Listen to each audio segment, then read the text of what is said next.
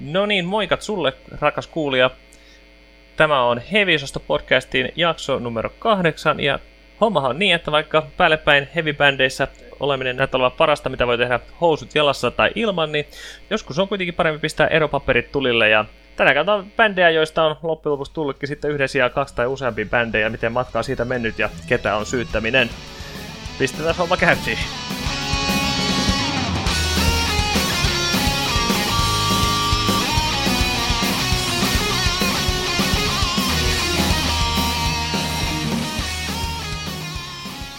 Mahoton, täällä sitten taas ollaan Heviososta podcastia nauhoittamassa juuri sinun iloksesi. Äänessä tuttuun tapaan Arttu. Ja Jokke. Sekä Jesse. Ja Lauri. Mä aina leikkaan tota Laurin taiteellista taukoa niin kuin lyhyeksi tosta vaikka Mä olin just sanonut jotain. no, leikkuu pöydälle tämäkin siis. Mm. Juu. Kyllä, ei täällä ole yhtään käsittelemään nyt sekuntia kyllä tässä showssa. Ja tosiaan koko toimitus on jälleen kerran, jälleen kerran tota, mikitetty ja kuten tuossa introssa lupailtiin, niin on tosiaan useamman kerran heavy metalin kunniakkaassa historiassa käynyt sillä lailla, että on todettu, että niin kuin yhdessä tätä aikana jatkaa. Yksi tai useampi äijä on lähtenyt niin kuin, ää, ottanut niin sanotusti jalat alleen ja eronnut bändistä ja sitten, äh, sitten perustanut oman menestyksekkään bändinsä ja me kammataan läpi vähän näitä keissejä ja katsotaan, onko se jotain nukkista ollut ja että on, onko tässä nyt syytä heavy toimituksen sympatiat kallistaa jommalle kummalle osapuolelle. Ähm, eroperheiden lisäksi käsittelemme toki perinteisen tota, raastepöydän, äh, kokin suositukset ja, ja sitten tuota, päätetään perinteikkääisen heavy visaan, joten eiköhän tästä ihan hauska, hauska juttu saada aikaiseksi ja toivottavasti vältytään isommilta perheriidoilta, tässä, kun tässä ruvetaan iskä ja äitin puolia valitsemaan. tässä ei käy niin, että jakson numero 009 tekee niin kuin heavy-osasto original lineup ja sitten joku kilpaileva Sieltä podcasti. tulee keik, joku keikeis-osasto tulee.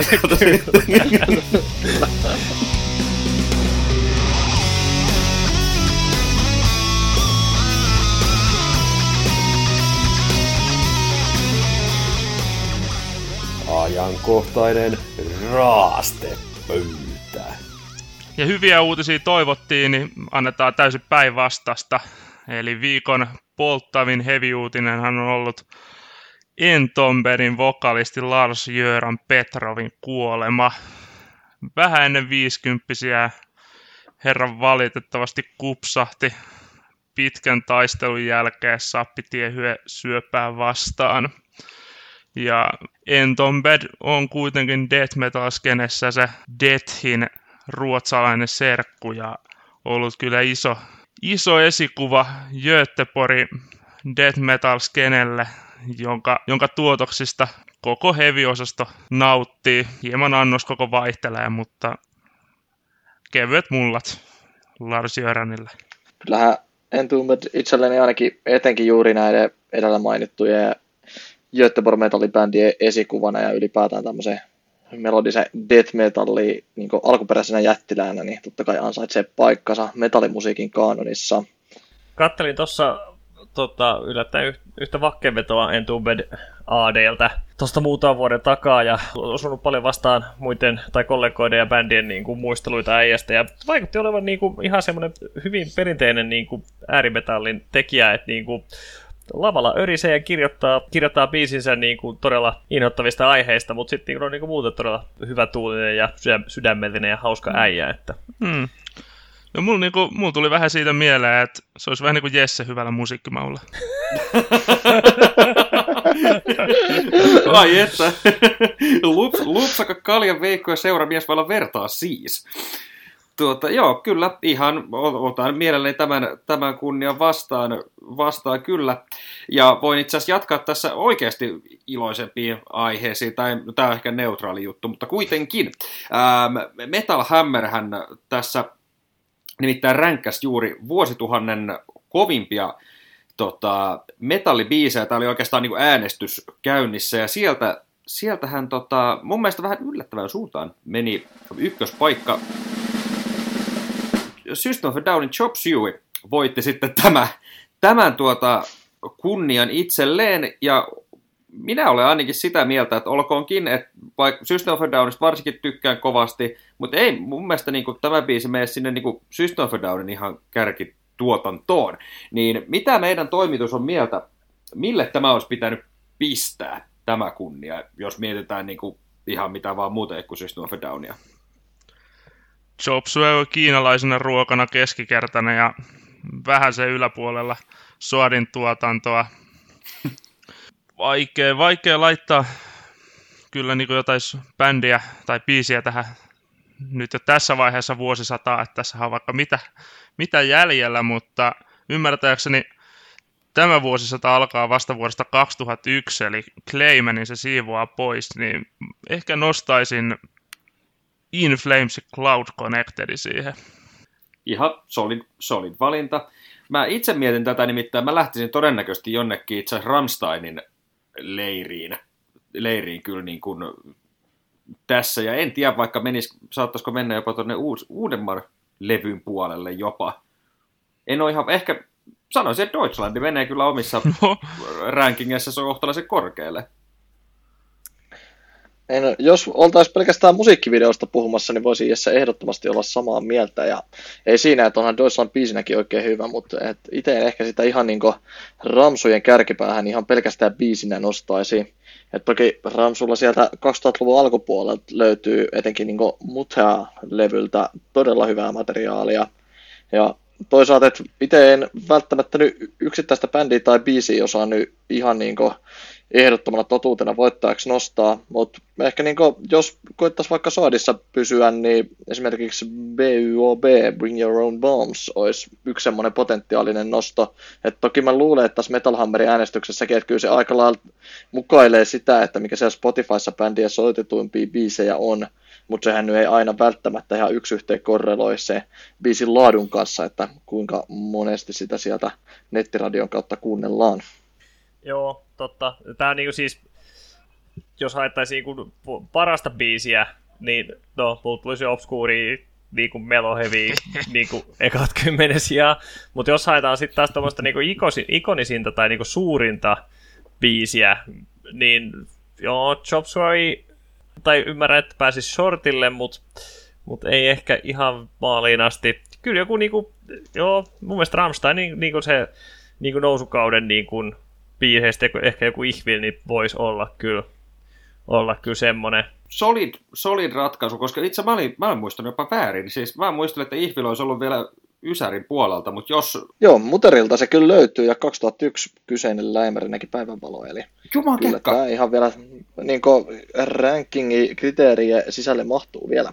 Juman kekka, sitten kyllä, sit, siinä tapauksessa mä vaihdan kyllä mielipidettäni Ihvilliin, koska mä muistin, että se olisi ollut vielä just just Ysärin puolelta, mutta juu, vaihda mielipidettä. Mm, niin jos mietitään jotain niin isoja pistaroi, Talika, Maideni, Priesti, Ää, niin kaikki on tehnyt siis ainakin yhden todella hyvän levyn tällä vuosituhannella, mutta ei ne ole mun mielestä sellaisia niin metallivaimaa niin ravistaneita, tai sieltä ei ole mitään sellaisia niin sink, ykkössinkkuja tullut mun mielestä, jotka niin näihin kahinoihin olisi paikkansa lunastanut. Samaa mieltä, samaa mieltä, että he olisivat ehkä oman pioneerityötä tehnyt siinä parikymmentä vuotta aikaisemmin, ja sitten nyt niin kuin no tällä vuosituhannella ovat onnistuneet tekemään kohtuullista tavaraa, mutta ei mitään, mitään semmoista mm. pioneerityötä kyllä enää. Jos nyt pitäisi heittää noista moderneista, niin kuin, jotka on genre huokannut ja vienyt eteenpäin tällä vuosituhannella, niin Gojira. ehkä, ehkä liian marginaalia. Mä olisin sanonut Slipknotti, mutta niilläkään ei ole semmoista Before I Forget on ehkä niin kuin kaikkein tunnetuin biisi, kiitos myös ton, mikä tämän toi Guitar Hero. Mutta ei sekään ole niin mullistava biisi ollut. Kyllä, ja ehkä toinen, että niin Psychosocialhan sai todella suurta radio rock-suosioa vähintäänkin. Totta. Ja siis on se biisinäkin niin kuin, mm. menevä hyvä, mutta et sen verran ehkä yksinkertainen, että niin porukan kenties isompana Slipknot-fanina, niin en näin tämmöistä radioystävällistä biisiä ehkä niin bändin parhaimmaksi kuitenkaan nostaisi. Mutta oivallisena aasinsiltana tästä päästäänkin seuraavaa ajankohtaisen raastopöydän otsikkoon. Eli kyseinen konnakopla Ajovasta, eli Slipknot, niin on nokkamiehensä Cory Taylorin suulla kertonut, että bändi on työstämässä uutta materiaalia ja kenties jopa ihan niin konseptialbumia olisivat puskemassa ulos. Tämä ei täysin on vielä vahvistunut. Tosiaan Cory Taylor on tota, haastattelussa sanonut, että hän ja Badin toinen tämmöinen primus motor clown, eli perkussionisti Sean Cray, hän on pallotellut keskenään ideoita uudesta albumista ja materiaalia on jonkin verran työstettykin. Et sitä ei ole vielä kommentoitu, että milloin tämä uusi levy näkisi päivänvalon. Että edellinen albumi We Are Not Your Kind tuli aika hiljattain tuossa 2019. Et en kyllä ihan rahojani laittaisi sen puolelle, että tässä nyt 21 vuoden puolella vielä uutta materiaalia saataisiin, mutta kenties suhteellisen lähitulevaisuudessa uutta Slipknotia oltaisiin saamassa, ja sehän ainakin allekirjoittaneille maistuu oikein hyvin. Kuulostaa hyvältä. Minkäs, minkäs luulet teeman olevan? Omat betsit, toiset se on joku sarjamurha ja tarina. No tässä on kyllä potentiaalia ja sitten, että jos on joku sarjamurhaa, niin sitten, että kyllähän heillä on niin hyvin tämmöisiä niin kuin, no, häirintyneistä aiheista, kun monesti biisejä rustailevat, että kaiken maailman niin kuin, mielenvikaisista niin kuin, sukurutsista ja muista lähtien, että kyllä mä luulen, että se menee vähän sinne niin kuin, osastolle se tarina, että mikäli tämä konseptialbumi saisi tuulta purjeisiinsa pitäisikö, jos pistetään Petsen, mä, mä sanoin, että se on Joosef Fritzl tota, aiheinen konseptialbumi. Et lähdetään oikein, lähdetään, lähdetään sitten sy, sy, sinne tota, tota, syöpäsammion syvempään päätyy saman tien. Joosef Fritzlehan mainittiin viime jaksossa, että koitetaan nyt pitää sillä että siitä ei tulisi ihan niin kuin vakiokasvoa. Kuulija tietää, että heavy-osasto kuunnella, eli luvassa on Rob Halfordia, Ozzy Osbournea ja Joosef Fritzeliä. Kyllä. jos, jos nyt pitää tämä hattu joku lottokupokin heittää, niin sieltä tulee jotain, tota, jotain vanhan testamentin rivoimpia ja rujoimpia tarinoita äh, nykyaikaan sovitettuna. Tämmöinen out of, out of the box. Mm-hmm. Mm. Tuo on itse asiassa mielenkiintoinen, joo. Tuli mieleen joku, joku Somoda ja Gomorra Mm. Joo, jos sitä itsekin jonkun ihan niin NS-vakavamielisen veikkauksen vetäisi, niin sanoisin, että toi edellisen levyn tota, päättänyt biisi Solvay Firth voisi ehkä antaa vähän osviittaa, että jos niin kuin, tuleva albumi käsittelisi tämmöistä vähän niin kuin, häiriintyneen ja kiusatun ja itsestään epävarman niin kuin, teinilapsen elämää ja niin kuin, tämmöisestä niin kuin, kiusaamisesta ja muusta niin kuin, ahdistuksesta ja epätoivosta ja tämmöisistä teemoista ammentaisi materiaalia, niin se saattaisi olla yksi tämmöinen aihepiiri, mitä käsiteltäisiin enemmänkin. Mutta aika näyttää. Ja tuosta muuten johdettuna vielä nimittäin se, että mikä voisi oikein, jos mietitään häiriintynyttä osastoa, niin joku tota, kouluampujan elämänkerta kouluampujan näkökulmasta ja loppubiisi on se, kun se tekee tämän verityönsä, niin sehän olisi aika niin kuin hiton kohahduttava ja mielestäni aika Slipknot henkinen. Kyllä, ja siinä yhdistyisi kaikki meidän veikkaukset vielä, jos raamattu liitetään mukaan. Kyllä. kyllä, mutta yhteytänä voisin sanoa, että ehkä ennen kuin lähtee tämän pahemmin laukalle, niin oliko meillä jotain niin kuin, muitakin uutisia täällä odottamassa? No kyllä, kyllä. Pistetäänpäs totta, totta, totta, uusi apelloinen koksia tämän veturin syövereihin. Vanha kun on Halloween Kurpitsa, no no no no no no no, ei naureta siellä. Mä haluun ulos.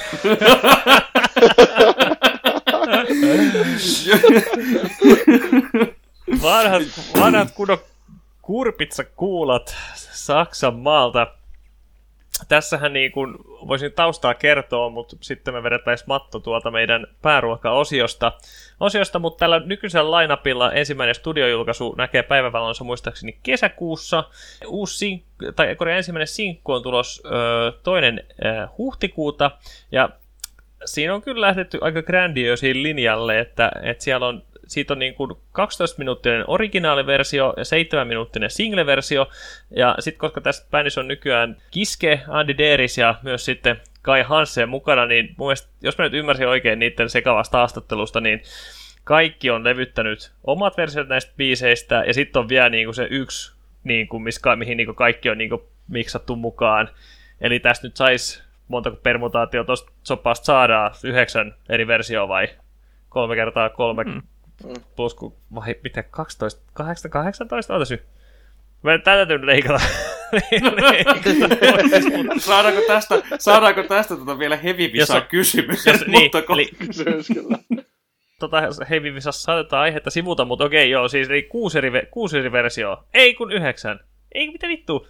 Siis, ottakaa nyt, kun on se 7 minuutin versio, ja se kertaa kolme, ja kahden minuutin versio, ja se kertaa ää, kolme, on kuusi nyt, ja sitten vielä, sit vielä niin kuin ne yhteisversiot molemmista, eli varmaan niin kuin kaksi päälle. Kahdeksan, kahdeksan versioita sit biisit pitäisi nyt sitten kai olla ainakin tehty. En tiedä, julkaistaan kaikki lähti nyt hiukan sivuraiteille, koska tähän, mat- tähän matikkaan käytettiin ehkä ihan... ihan Näinkö sä voisit sen pitkän matikan kirjoitukset, niin jumalauta, nyt siinä on yli kymmenen lukunumeroa, ei pysty. Ky- kyllä tota pitkän matikan kirjoituksissa puusormet oli tiukasti nenässä. Ja se huomaa tuloksistakin ei nyt ihan hyvin, mä kirjoitin kyllä eksimiä. Samoin. Mutta mut tätä, tätä levyä on odotettu. Helvenihan on tunnetusti niin kuin äärimmäisen ailahtelevainen ollut uransa aikana laadun suhteen. Nyt kaikki elimet, elimet ristiin, että tästä tulisi hyvää jälkeä. Biisilista. Ehkä toinen niiden hyvä biisi. Siis mä en niin kuuntele tätä läppää sitten enää yhtään enempää. Te ette ole asia aiheeseen niin tarpeeksi viihkyyteen, koska sieltä löytyy kyllä muitakin hyvin biisejä kuin aivan. Kuunneltiin kaksi ja puoli tuntia livenä. Juh, Kyllä se oli, siellä, siellä, oli se yksi toinen hyvä biisi, jonka nimeä mä en muista, mutta mulla oli hirveä... Niin se Kotka-biisi. Se Kotka-biisi, se oli ihan hyvä, mutta mut ei sitten ihan tolkottua paljon silti, kun ilo on riittänyt kahteen ja puoleen tuntia. Olkoonkin pommeja, oli jonkun verran okei, okay, fine. Kyllähän siinäkin, silläkin keikka fillereitä oli, ja se oli tosiaan Eagle Fly, Fly Free varmaan se, mitä tässä, tässä nyt haettiin, mutta tota, joo. A, aivan, koska Eagle Hearttihan olikin tältä meidän kotimaan pumpulta. se oli... Aika moukkavainen hei, hei, kotkat, kotkat, kotkat on kuvauksellisia ja symbolisia eläimiä. No, mutta anyway, katsotaan, tuomitaan sitten, kun levy saadaan ulos, mutta tota, Kansi Taide on julkaistu, ja tässä siis, okei, okay, Hellowenihan siis parasta anti oli niinku toka ja kolmas levy, nämä Keeper of the Seven Keys, part 1 ja part 2, ja siinä niiden kannessa oli tämä tota, tämmöinen niinku kosmo, kosmos käärityn viittaa, ja nämä seitsemän avainta yllättäen oli, oli niin kuin suuressa osassa sekä kansissa että että biiseissä ja nyt sitten yllättäen tähän, tähän uuteen kanteen, minkä teille, teillekin tuossa näytin, niin siinä tämä sama hahmo ja nämä seitsemän avainta, avainta kilisee kilisee, että mä nyt totisesti toivon, että tässä ei tulla ratsastamaan, niin Lola laitetaan tuohon biisiin Seven Keys, niin, mm, niin kuin absolute banger, ja porukka ostaa ja kuuntelee sitä. Mä nyt toivon, että äijät on nyt pistänyt sydänverensä tähän teokseen, se tulee oikeasti hyvää heviä, eikä mitään niin kuin vanhoilla ö, saavutuksilla ratsastamista. No, siinä kannessa sekä symboliikkaa, että se avaruusvelho on pysäyttänyt aja vuoteen 1988. Mutta mut tämän lisäksi hän tota, avaruusvelho näyttää kyllä itse nakkaavan ne tota, seitsemän avainta hiiteen, eikä suinkaan pitävän niistä hyvää huolta. Ah, good et, point, et, good point. Jos lähdetään mm. tässä kerran analyseeraamaan, niin Kyllä. Mun täytyy sanoa, että kun siinä taustalla on vielä se joku, joku tota keruvi puhaltamassa siihen trumpettia ja muutenkin tai tämmöinen, niin kuin, olisiko vähän barokki vipoi tossa, tai se on hyvin tämmöinen niin kuin maalausmainen, niin tuli mieleen mm. toi Behemothin, sen menestyslevyn kansi. Itse asiassa molemmat versiot, Satanistin. Lauri, please kommentoi. Behemoth-fanit on järkyttyneitä. No, vähän, vähän vastaavaa maalaustaidetta on, mutta No, vähän ehkä eri teema. Ei, ei tossa yhtään saatana ole, ja tuossa on löytynyt muitakin värejä kuin peike ja musta, mutta... Olisiko sillä lailla, että tekniikka on ollut about sama, mutta muuten sitten ehkä vähän eri urille lähtenyt? Koitin kosiskella ja hakea yhtään kohti johonkin uskottavaa skeneen metalliin, mutta ei sit saatana eteenpäin. ok, mutta hei, hei, uskottava skene metalli, jos mennään, niin, niin tota, Adrian Smith, hänet on mainittu muun muassa aivan oikeutetusti Rokkikukot ja kanat jaksossa, käy kuuntelemassa se, jos et jo ole kuunnellut, mutta tota, Adrian, hän on nyt tämän tota, koronahiatuksen käyttänyt aika laillakin tehokkaasti ja tota, lyöttäytynyt yhteen Richie Kotsenin kanssa. Kyllä, minäkin jouduin googlaamaan, kuka tämä jälkimmäinen kaveri on, mutta hän on soitellut aika monissa bändeissä yleensä kitaraa ja ties milloin muitakin muitakin soittimia, ilmeisen kuitenkin pätevä kaveri, muun muassa Poisonissa vaikuttanut ai- väliaikaisesti. Mutta he nyt pistivät tämmöisen superduon kuin Smith kautta Kotsen pystyy. Okei, nimeä olisi voinut ehkä vielä vähän miettiä, mutta ei anneta se häiritä. Nimittäin sieltä on nyt julkaistu kolme biisiä, jotka on tämmöistä hiukan, niin kuin, hiukan bluesahtavaa hard rockia, ja mä odotan ainakin innolla. 26.3. on tulossa itse asiassa levyllinen tavaraa esille. Ja kitarasoundeissa on mun mielestä niin kuin ainakin aika paljon munakkuutta. Ehkä sieltä löytyy hiukan semmoista pientä jet henkisyyt hiukan Chris Cornelli mun mielestä mukaan myös. Ja semmoinen, mikä oli siisti huomata, on se, että tota, Adrian hän on aika itse asiassa, hänellä on hieno lauluääni myös. En, en tiennyt tätä ennen, mutta niin kuin, no, no ei noin Bruce tietysti sillä saralla voita, mutta siis se aivan viimeisen päälle mies ja kitara. Hänen ääntä lähinnä kuuluu varsinkin Wasted Yearsin taustoilla. Livenä ainakin viimeisimmillä kiertoilla on aika, aika eteen on hänen taustat siinä, mutta tarvii tälle levylle kyllä antaa, antaa myös mahdollisuus. Ehdottomasti, että hän siellä niin kuin Adrian ja Richie oikeastaan hoitelee soitannan ja laulannan vähän niin kuin 50-50, että se on vähän semmoinen niin kuin kitaran battleksi niin kuin jopa tehty. Ja sanotaan, että toimii oikein hyvin, että kyllä kummallakin kaverilla kyllä skitta pysyy kädessä oikein hyvin ja näikseen. Niin sille ainakin alustava hyväksynnä hyliä. Huutelen nyt tähän väliin, tein nyt vähän pientä taustatyötä ja toi Halloweenin kansitaide näytti itse asiassa tutulta, kun mainitsin, se on Eliran kantori, joka on niin kuin sitä hoteinta shittiä tällä hetkellä kansitaiteen laatioista. Okay. tullut vastaan muutamassa uudessa albumissa ja niin kuin dikkaan hän tyylistää tosi paljon. Et esimerkiksi viime jaksossa suosittelemani Iotun uusin kansitaide oli myös hänen tekemä. Ja... Okei, mutta sehän on muuten niin kuin, todella tyylikäs kansi myös. Kyllä. Tykkää hänen värien käytöstä siinä. Jotenkin Metal Bladein luottomaalari. Toi voi muuten olla ihan siisti ammatti. Tässä nyt täysin off-topickinä, mutta niin kuin, voi olla ihan siisti ammatti raapustella levykansia. Ihan unelma. Jos osaisi piirtää. Niin no mutta sitten vähän ikävämpiäkin uutisia on yksi sellainen aihe, mitä viime jaksossakin jo hieman sivuttiin, että kyllähän tämä yleinen koronapandemia-tilanne, niin sehän jatkaa näiden tulevien kesäfestarien niittämistä, ja tässä saatiin hiljattain kuulla, että myös kesän 2021 Rockam Ring on peruttu. Et kyllähän tässä pikkuhiljaa näitä isoja Euroopan metallifestareita on jo alkanut kaatumaan. Meidänkin monetsi mainitsema ja ikuisesti rakastama Wacken alkaa varmaan aika lailla liipasimella myös olemaan. Et toivotaan kovasti, että kesä 2012 tässä suhteessa parannukseen ja silloin päästäisiin jälleen tuonne Keski-Euroopan areenoille tamppaamaan. Kunhan konkurssi allalta vaan vältytään. Joo, tästä kyllä viimeksikin jo, viimeksi jo puhuttiin. Tässä olisi oikeastaan muuten aika hyvää saumaa, sanotaan semmoisille hevarille, jotka ei vielä niistä nyt tota, kaikkia rahoja nokkaan tai kaartanut kurkusta alas, eli jättävät sitten Mick Marsin ja Nivins ja kumppanit pois. Mutta jollekin tämmöiselle tota, oikeasti varallisuutta kerryttäneelle hevarille, niin olisi oikein hieno veto perustaa joku tämmöinen hyvän tekeväisorganisaatio, jolla koettaisiin näitä niin kuin, auttaa pahimman paskan ylittä. Katson tässä esimerkiksi Rob Halfordin suuntaan, joka on mies pailla vertaa, on kuitenkin tehnyt paljon hyvän tekeväistä ostamalla esimerkiksi talon äidillensä, niin miksei nyt sitten ostaisi, ostaisi jotain hyvää vaikka Vakkenillekin. Kyllä, kyllä. Tässä on taas päästy viettämään merkkipäivää. Tota, vanha kunnon Metallica Master of Puppets-levyhän nimittäin täytti tuossa kolmas maaliskuuta kunnioittavat 35 vuotta, ja mun mielestä tämä kyllä ansaitsee ehdottomasti tulla tässä, tässä mainituksi, koska no, ei ole mitään tilastoja heittää tähän, mutta uskallan väittää, että tuo kyseinen levy on aika monelle heavy ollut, niin kuin, jos se ihan ensi ensi kosketus, niin ainakin siellä niin kuin ensimmäisten kosketusten joukossa heavy metalliin, niin ja kyllä se vaan aikaa kestää. Että tässä tullut itsekin monta kertaa jo juhlistuksen kunniaksi pyöräytettyä taas lävittää. Kyllä se vaan niin jyystöä kestää. Mitkä se parhaat biisejä sieltä? Orion. Orion on kova, mutta mut mä, mut, mut, mut mä tykkään kyllä James laulaa, niin toki itsestäänselviä Battery ja Master of Puppetsin lisäksi, niin mä dikkailen kyllä se Disposable Heroesia aika paljon, ja oli kiva, kun soittivat sen Hämeenlinnassa. Tästä on sekä ensimmäisestä että toisesta väittämästä tai niin kuin, aivan eri, eri mieltä. Ikävä kyllä. no mikä on parempi mielipide? No siis, no mun mielestä se ei ole mitenkään erikoinen biisi, biisi itse asiassa unohdin kyllä tuon parista, kyllä se on niin se varmaan paras biisi. Ja siinähän meillä siellä Hämeenlinnassa kävi sillä ikävä munkki, että ne niin soitteli niin kahta, vähän niin kuin, aika tarkkaan niin vuoroiltoina niin kuin vaihteli kahden settilistan välillä, ja sitten niin seurasin sitä tilannetta, että ei hitto, että tuohon Helsinki korjaa Hämeenlinnaan taitaa osua toi itselle köppäsempi settilista, missä muu, muun muassa on Disposable Heroes laitettu, niin tota, tota, tota, voi, tull, voi, voi osua huono arpea, niinhän se osukin, mutta oli siellä keikalla silti hauskaa. Tässähän meidän toimitus jakautuu vähän kahtia, kun itse on vähän tuommoinen setlist.fm suurkäyttäjä ja tuonne setlistä kyylä ja koita vähän ennakoida, mitä keikoissa soitetaan, soitetaan, mutta sitä ei täällä aina katsota hyvällä.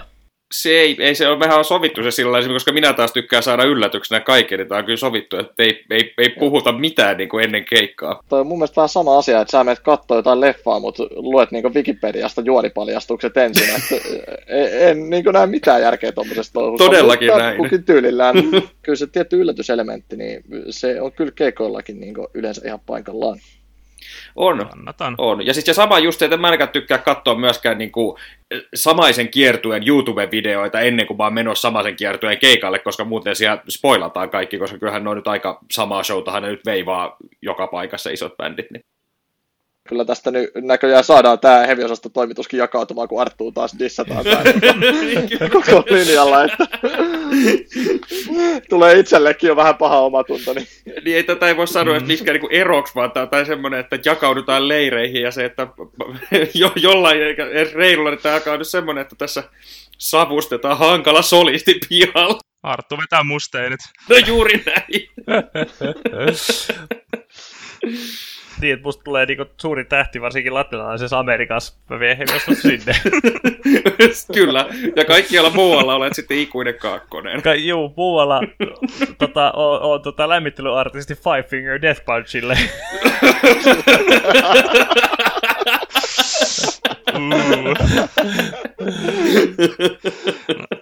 näistä, näistä hävyttömyyksistä eteenpäin. Ja, mene on mennyt.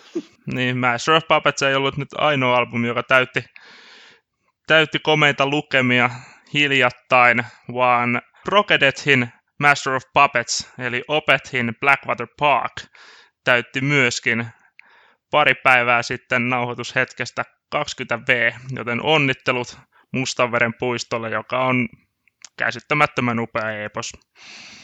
Onnittelut, vaikka en yhtään biisi ole kuunnellut levyltä hävetkää. Minä olen koko levy kuunnellut ja ei, ei, ei tullut hullua hurskaammaksi. Sitä tiedä. Kiusalten hiljaisuus.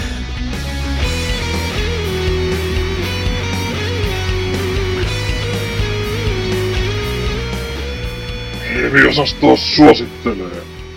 Tämä höyryjuna, joka heavy-osastonakin tunnetaan, on nyt saapunut e, suosittelu seisakkeelle. Eli täällä, katsotaan mitä täällä listalla tänään. Ja voisi aloittaa tästä tämmöisellä, tämmöisellä perinteisemmällä hevillä Tyrantti. Siis suomalainen, todella niin kuin syvään 80-luvun, varsinkin alkupuolelle kumartava, perinteisen, perinteistä heviä soittava suomalaistrio. Julkaisi kakkosalbuminsa Orja Planeetan tässä tässä hiljattain.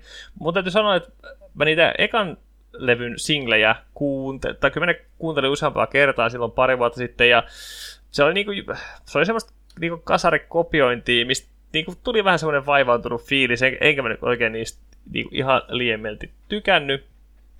Katoin, että oli tullut kakkoslevy ja video biisistä Veritiikeri ja ai jumalauta, mikä anthemi.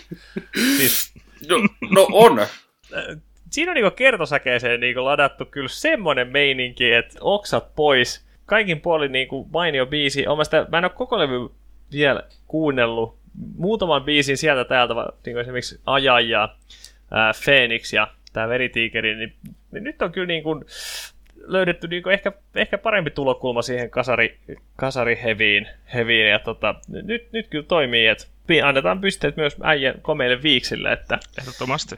kyllä, niille kalapuikoille viisi tähteä. Rob Halford approved. Kyllä. No ihan ehdottomasti, ja kyllähän tämä on niinku semmoinen kokonaisvaltainen audiovisuaalinen elämys, niinku, ja, ja myös mun mielestä herrojen taiteilijan nimet on myös erinomaisesti, jos siellä kuitenkin bändistä löytyy Nahka Sami, Paha Tapio ja Henkka.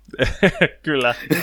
niin, niin on siinä nyt niinku, mun mielestä nimenomaan kieliposkessa hyvää heviä ja niinku sopivasti semmoista niinku letkeyttä ja eeppisyyttä mitäkin niin biisinä en nyt ehkä ihan satasella syttynyt, mutta siis kyllähän toi siis bändin meininki ja etenkin siis kyllä tämä kyseisen biisin musiikkivideo, niin siis eihän sitten voi kuin tykätä, että äijällä on kyllä niin sopiva rennoin ranteen hommaa tehdään, siis kyllähän semmoiset pensselit, mitä se esitellään, niin antaa kyllä anteeksi moniakin syntejä, että ei voi kuin suositella. kyllä. No joo, no mä, mä jatkan kanssa tämmöisen perinteisen Heavyn linjalla ja siis tota, minä hyppään tuonne itse länsinaapuriin ja annan suosituksen tämmöiselle orkesterille kuin Gemini 5. Ja tämä oli itselleni ainakin uusi tuttavuus, kun lähdin tuossa tossa tota, tonkimaan, että minkäs semmoista glamia löytyisi, mitä mä en ole vielä kuunnellut. Oli semmoista, ja... se, luulit, että semmoista niinku löytyy vielä. Niin, niin luulin, niin luulin, ja oikeassa olin, että joku saattaa sanoa, että, että, että glami on vähän niinku itseään toistava ja loppuun jynssätty genre, eikä nyt ihan välttämättä täysin mm-hmm. väärässä olisi, mutta ruotsalaisethan tuossa 2000-luvun tuota, loppupuolella kekkasivat, että siinä on kuitenkin vielä jotain mehustettavaa, ja siitähän, siitä skenestähän löytyy kuitenkin ihan, ihan menevää musiikkia, kuten niin kuin Hardcore Superstar ja Crash Diet ja tämän tyyppistä. Mutta tämmöinen ehkä hiukan unohdetumpi sieltä, niin, niin tota, sanoisin, että aika niin kuin munakkailla kitaroilla varustettu hyvä meininki. Glämiä, sieltä pari biisi, jos pitäisi suositella, molemmat löytyy itse asiassa heidän viimeiseksi jääneeltä vuonna 2008 julkaistulta levyltä. Ja tota, 15 tämmöisen kuin Scream for Me ja Sex, Drugs, Anarchy, niin kuin, no, nimet kertoo täysin niin kuin, lyrikoiden taso ja mikä siinä, mutta niin kuin, todella menevää, mukavaa kaljakittausmusiikkia, jota voi lämpimästi suostella kaikille. Se oli kiva kuunneltavaa. Mä kuuntelin siis niin kuin, mun mielestä oli niin kuin tässä Glamin kontekstissa, niin mun mielestä se oli ihan ja ainakin se yksi biisi, mä en edes muista mikä se niistä oli, mikä mä kuuntelin, mutta se oli ihan niinku verrattavissa Glemin klassikoihin, että ei mun mielestä ollut kaukana niistä laadullisesti, että se niin iso hylje, mitä Glamille nyt voi antaa, niin niin iso hyväksynnä hylje nyt sitten tälle Gemini 5 annan. Tämä lämmittää sydäntäni, ja ennen kuin kukaan sanoo mitään rumaa, niin hypätään seuraavaan suositukseen. No tehdäänpä näin, ja itsehän ajattelin mennä osittain tuonne Lauri Lautasen puolelle, että Soen niminen perinteikäs ruotsalaislähtöinen pomppu julkaisi viidennen albuminsa Imperial tuossa jo jokunen viikko sitten ja pääsi itsekin tuohon vihdosta viimein tutustumaan ja oli oikein positiivisesti yllättynyt, että sehän oli ihan siis progeksi ihan niin kuin kuunneltavaa että, ja itse asiassa oikeinkin miellyttävää musisointia, että olin positiivisesti yllättynyt tällä kertaa. Et ihan jos tämmöinen niin progemetallille ei ole ihan vielä lämmennyt, mutta niin hivene kiinnostaisi sitäkin laittaa koittaa, niin tämä on sillä hyvinkin helposti lähestyttävä porttihuume ja semmoisena oikein toimiva. Olen ylpeä. Tämä on kyllä, jos Soe, niin saa vielä kommentoida, niin tämä on kyllä tämä on sen verran simppeliä proge, että minäkin tykkään kuunnella sitä. Mä en ole tuota uutta levyä vielä kuunnellut, mutta ainakin sitä tota, Lauri voi korjaanko edelliseltä levyltä tämä Antagonist-biisi, niin se on ainakin... Se on ihan uusimmalta. Onko se täältä samalta levyltä vai? Kyllä, se on juurikin tältä Imperiaalilta. Kyllä, Ai, juman kautta. Jos se on tältä levyltä, niin minun täytyy kuunnella koko Läimärän alusta loppuun. Teessä. Se on nimittäin hyvä biisi. Kyllä, tähän on helppo yhtyä. Ja nyt kerrankin, kun keksin jotain ihan omaperäistäkin nostettavaa, niin otan tämmönen bonusnoston. Eli paras ja ainoa niche metallibändi, mitä itsekin tiedän ja onnistunut joskus löytämään – ihan niin kuin itse eikä Laurin suosituksesta. Eli kotimainen pumppu nimeltä Cult of the Sun julkaisi uuden singlen My Venom tuossa noin viikko takaperin ja samalla ilmoittivat, että ihan niin pitkä albumikin olisi näkemässä päivän valo tuossa alkukesästä, eli toukokuussa 7. päivä julkaistaan We Are the Dragon nimeä kantava läimäre. Eli sitä odotellessa muu toimitus ei ole ihan samalla lailla syttynyt tähän kyseiseen orkesteriin ja menettäköön, että ei se nyt niin kaikkien julkaistujen biisien taso ei ole ihan niin timanttia kuin näiden parhaimpien yksilöiden, mutta kyllä tämä uusi single niin oli semmoista mukavaa menevää kevyttä niin blackis-vaikutteista poprockia, että ihan semmoinen mukava lisärotaatio on. Oh. Kyllä, ja siis siinä kun edellisviikonloppuna putsailimme sunnuntaina syntejä pois saunasta porukalla ja tämä raikas taustalla, niin mä olin kyllä vakuuttunut. Hyvä löytö, Jokke. Saa hyväksyä hylkeen, hylkeen täältäkin. Et mä luulin itse asiassa Kaltantasadia alun perin Blackis Bandiksi, jonka takia ei halunnut koskea siihen tikullakaan. Mutta sitten kun se, sitten, kun se pakko, pakolla joku, joku tota, tärykalvo oli tunki, niin yllätyi positiivisesti ja totesi, että tämähän on ihan tämmöistä tunnelmallista musiikkia, jota voi ihan ilman väkivallan uhkaakin jatkossa kuunnella. Sitä ei voi kokeilla, kun voi olla, ettei sitten, sitten seuraava sunnuntaina Jumalan palveluksessa niin saakaan siurausta. Se on juuri näin. Oma suositukseni taas tulee ehkä hieman poikkeuksellisesti itselleni ihan kotimaan kamaralta. Oho. että Fro- entiset Frostiden ja taitaa olla Vornan jäseniä. Hieman tuolta melodisemman metallin niche-osastolta on pistänyt pystyyn sellaisen orkesteri kuin Ephemerald. Vähän ehkä kliseisellä nimellä varustettu pumppu, mutta heidän uusin albumi Between the Glimpses of Hope. Erittäin hyvää sinfonista menevää dödömetallia tyyliin su- suomalaiselle Melodet-pohjalle ala Children of Bottom ja Morse Principle Mest päälle lyöty vähän bryymirmäistä eeppisyyttä ja vanhan enska-tyyppis folka, folkahtavuutta ja sitten lyöty siihen tämä tuoreen Dimmun sinfonisuus, niin hyvä suositus, siis erinomaista, erinomaista meisinkiä. Kuulostaa aivan Melodessin Long Island Ice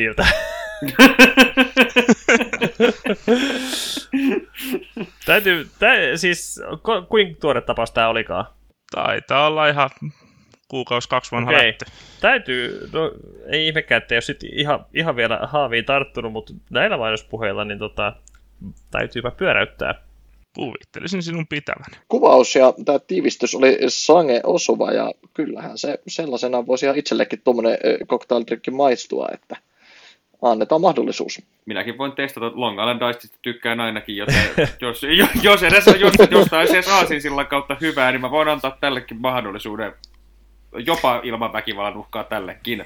En lupaa mitään, mutta voin, saat, voin antaa mahdollisuuden kokeilla.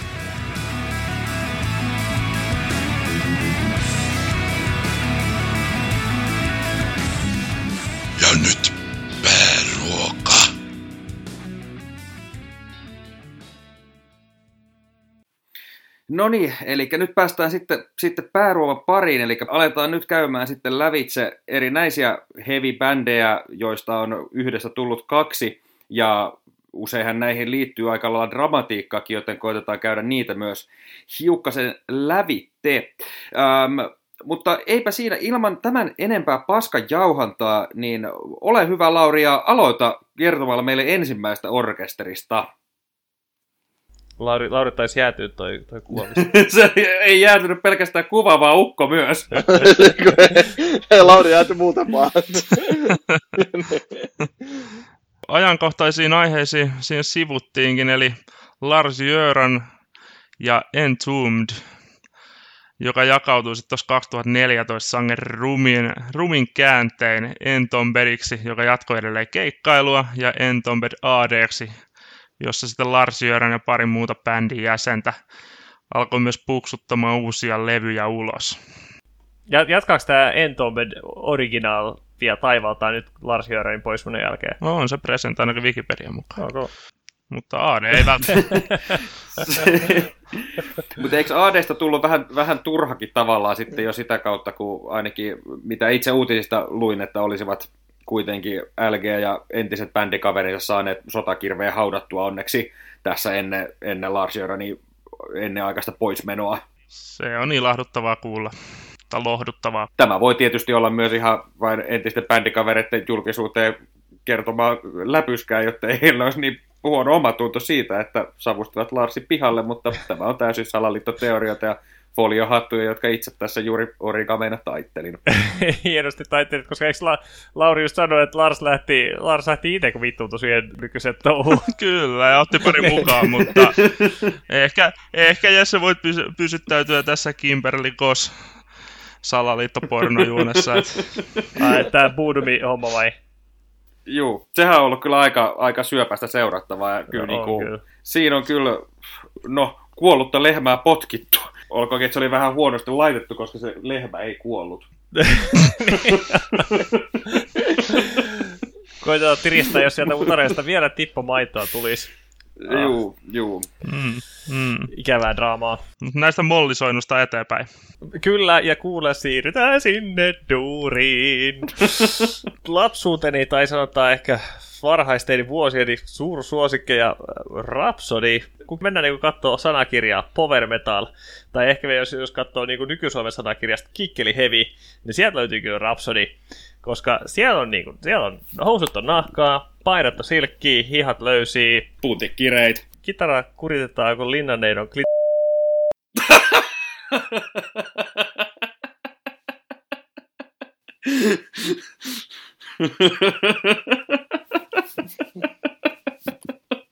Tämä oli Arttu sun hauskin vitsi pitkään aikaa. Vaikka oli vähän tuhmemmasta päästä, niin taidan jättää se kyllä tähän, tämä oli niin hyvä. no niin, no niin, no niin. Joka toisessa biisissä, joka toisessa biisissä on tuota, tuota, taikamiekkoi ja, ja sitten joka toisessa lohikäärmeit. Aivan uskomaton bändi. Mutta kuitenkin tuossa 2000-luvun puolivälissä ensinnäkin niin kuin, nämä äijät oli tehnyt niin semmoisen virheen, että ne oli johonkin biseksi sotkeutunut Manovari äijien kanssa. Ai, ai, Magic ai, Circle of Music-levyyhtiö, Joey DiMaggio, Mr. Toimitusjohtaja. Siellä niin tota, ensinnäkin, niinku, no itse asiassa on ehkä suurimpia draamoja ollut, mutta ne piti niinku puolitoista vuotta olla breikillä siinä, kun oli niinku, jotkut, jotkut niinku väännöt niillä, niillä meneillään en nyt muista mikä näiden kuviosen Magic Circle of Musicin kanssa oli, mutta mut tämän tota, sotku seurauksena niin he joutui sitten tekemään niinku comebackin nimellä Rhapsody of Fire. Aika geneerinen ja typerä, mutta tota, okei, okay, ymmärretään. Mutta siinä niinku saatiin jo toinen iteraatio tähän Rhapsodin tarinaan. Sitten 2011 alkuperäisjäsen ja yksi niin kuin merkittävistä hahmoista ja musiikintekijöistä bändissä, Luca Turilli, se on tota, lead-kitaristi, niin, niin, tuli siihen lopputulokseen, että hän ei, tämä ei, niin, ei nyt tunnu hyvältä niin tässä bändissä, että ei ole mitään niin sen suurempaa skismaa, mutta, et, mutta hän niin lähtee tästä tai niin kuin nyt tekemään omaa rapsodiaan, että tämä ei ole mikään riitaisa ero, vaan tästä eteenpäin niin on niin kaksi vähän niin rinnakkaistodellisuudet. On Rhapsody of Fire ja sitten on Luca Turillis Rhapsody. Sama sytäkäs lähti sitten tota, tota rumpalikin Rupalikin kävelemään, mutta ei mitään Rhapsody of Fire puksutti oma, omalla urallaan ja Luka Turilis Rhapsody sit omallaan. Rhapsody of Fireista sittemmin, sittemmin lähti tota, kaikille levyillä laulanut italialainen power metal legenda äh, Fabio Lione lähti sitten, sitten Fabio. bändistä, mutta aika... Fabio, kyllä. Se on kyllä fiittaa jokaisella, jokaisella keski-eurooppalaisella power metal levyllä. Mutta sittenhän tähän niin tarinaan tulee sitten vielä uusi twisti, kun äh, tota, en sitten tiedä, oliko sillä että Fabio ja Lukan niin kuin, tota, välimerelliset villat siellä sitten alkoi niin lainarästit kertymään ja äijät sitten ajattelivat, että hei, meille tulee niin 20-vuotis juhlat niin bändille tästä, jos, meistä, jossa me ei kumpikaan kyllä ole jäsenenä enää. että perustetaan tämmöinen Turilli Lione Rhapsody. että ne, et ne pisti niinku semmoisen iteraation pystyy siinä. Sitten otti siihen niinku muusikoita niinku sieltä niinku bändin varrelta niinku, ja teki tämmöisen niinku juhlakiertueen kiertueen sitten, mitä ne sitten jatkokin, jatkokin vielä. Ja mäkin näin heidät Tukholmassa tuossa niinku, ekaa kertaa livenä edes jonkun iteraation tästä bändistä, mutta mut niinku, tästä niinku kiertää netissä aika hyvin niinku flowchartteja, että miten tämä miten tää bändi on jakautunut, että et missäkin, missä iteraatiossa kulloinkin mennään. Mutta nyt sitten Turin Lion Rhapsody no, on ollut hiljasta viime vuosin tai viime aikoina yllättäen. Ää, Rhapsody of Fire jatkaa, siellä on yksi alkuperäisen kiipparisti Alex Taropoli, julkaisi ihan kohtuullisen levyn tuossa pari vuotta sitten, että nämä vissiin molemmat niin kuin, jotenkuten hengissä niin kuin, nämä iteraatiot, että tämä on kyllä tämmöistä jakantuneiden bändien niin kuin, niin kuin, tota, perikuva mun on mielestä. kyllä erittäin, erittäin hyvä symboli tälle ja pakko sanoa siitäkin bändistä, että taustatarinat on huomattavasti viihdyttävämpiä kuin se musiikki. eikä, eikä minulla nyt yhtään oikea mielipidettä löydy tähän jaksoon. Ei, mutta se, kyllä mä niinku koppasin tuossa, että miten kuvasit tota Arttu, että tämä niinku symboloi mun mielestä tämä jakso niinku idea oikein hyvin, että siis käänteet tässä kyllä riitti enemmän, mitä niinku keskiverto saippua sarjassa, että niin kuin, todella kyllä monipolveinen tarina bändillä, bändeillä. Miten se nyt ottaa? Hyvinkin niin sekava kimara. Ja, niin... Eikä yllätä, että kyseessä on italialaiset. No, no, no ei, kyllähän tässä on niinku... Sinänsä niinku jännä, että tässä ei niinku missään välissä ole ollut mitään kunnon ilmiriitoja. Että porukka on vaan niinku sanonut, että mä nyt lähden tekemään toista juttua. Ja siis mitä tämä nyt näyttää, niin kaikki haluaisi olla Rhapsodissa ja kaikki haluaisi niinku sen legacy niinku ja sen niinku aika niinku kunniakkaan niinku back-katalogin niinku todella niinku genre defining niinku symphonian power metal, se on niinku näitä äijien niinku tekosia melkeinpä, niin kaikki haluaisi niinku sillä ratsastaa, mutta kuitenkin niinku tehdä niinku vähän oman pään mukaan.